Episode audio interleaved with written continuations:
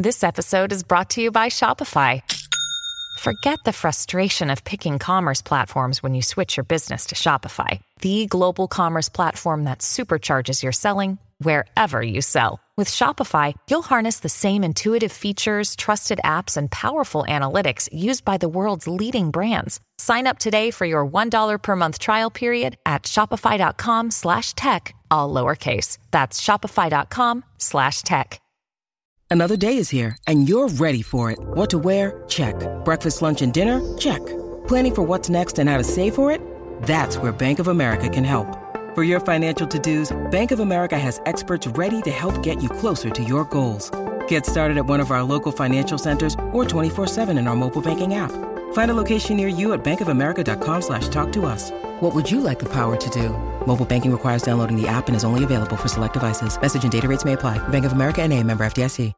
This is Optimal Living Daily, episode 1321 A Magical Block of Time Lessons Learned from My Digital Sabbatical by Tammy Strobel of rowdykittens.com. And I'm Justin Malik. Happy Wednesday to you, and welcome back or welcome for the first time if you're new here. This is where I simply read to you every single day of the year, including weekends and holidays. For now, let's get right to it as we optimize your life. A Magical Block of Time Lessons Learned from My Digital Sabbatical by Tammy Strobel of rowdykittens.com. Do you ever feel like you need a magical block of time to focus on a relationship or a specific project? At one time, I believed extra time was reserved for retirees and that I'd have to wait until I was 60 to work on projects that I loved. Thanks to a lot of reading and reflection over the past few years, I realized that's not the case. We all have the power to create a magical block of time, whether that moment is for five minutes, a week, or a month. And in a world that's constantly connected and on the go, it's become increasingly important to take time out to reflect. And for me, that meant stepping away from the internet to write and to focus on relationships. Here are a few things I learned about myself during my digital sabbatical. I hope my experience will inspire you to try something similar. Number one, remember to reflect. During the past week, I noticed when my writing projects got difficult or I started to feel insecure, I had an urge to check my email or Twitter. In some ways, I think this behavior is a little like watching TV. You turn the TV on to distract yourself and to zone out, and the internet can be used for a similar purpose.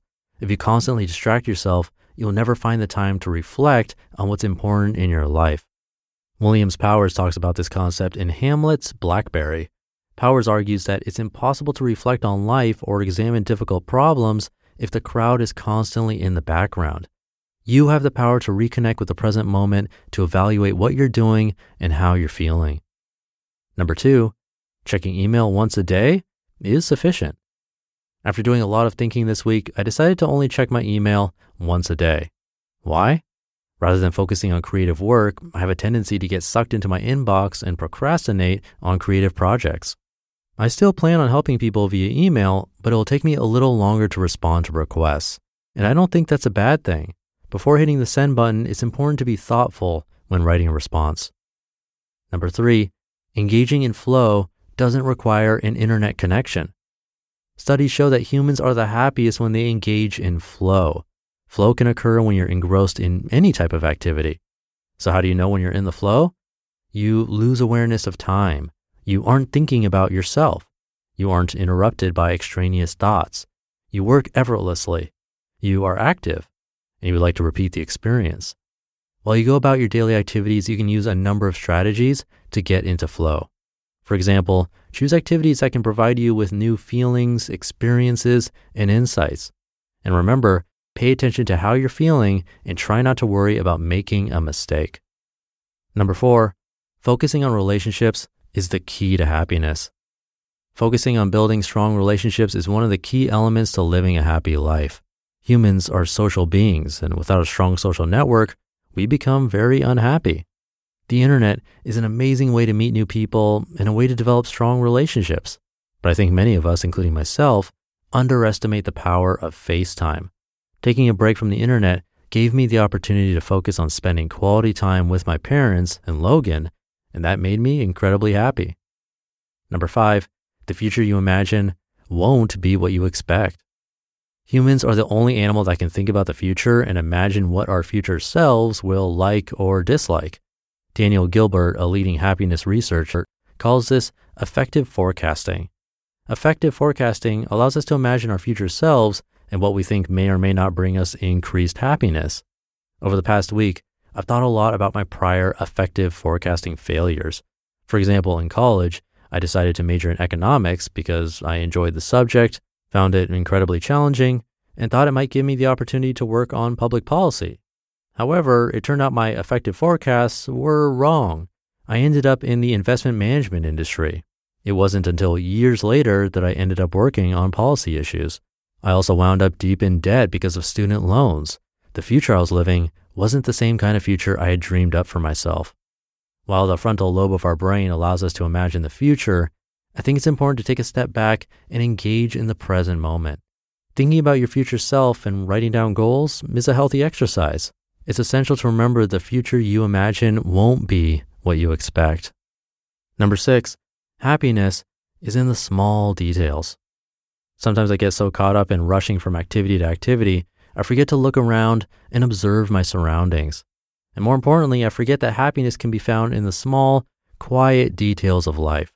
For example, slowing down to savor a cup of coffee or taking the time to read a book. Over the past week, I had a lot of time to slow down and savor life's small details. Number seven, practice mindfulness on the internet.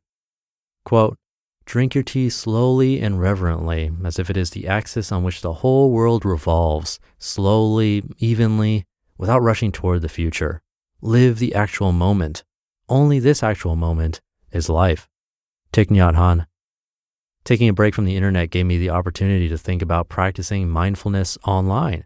I don't know about you, but I tend to click around a lot on the internet and get very distracted so, one of my goals over the next few months is to be more mindful and thoughtful when I engage online, whether that's reading an article, leaving a comment, or posting a tweet. And it turns out practicing mindfulness will make you very happy.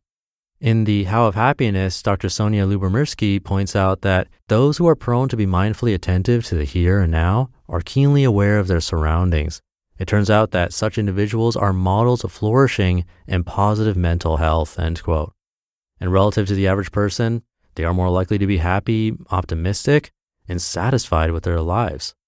Less is more, even on the internet. You just listened to the post titled A Magical Block of Time Lessons Learned from My Digital Sabbatical by Tammy Strobel of rowdykittens.com. When you need mealtime inspiration, it's worth shopping Kroger, where you'll find over 30,000 mouthwatering choices that excite your inner foodie. And no matter what tasty choice you make, you'll enjoy our everyday low prices, plus extra ways to save, like digital coupons worth over $600 each week. You can also save up to $1 off per gallon at the pump with fuel points. More savings and more inspiring flavors make shopping Kroger worth it every time. Kroger, fresh for everyone. Fuel restrictions apply. That'll do it for today. Thank you for being here. Have a great rest of your day, and I'll see you in the Thursday show tomorrow, where your optimal life awaits.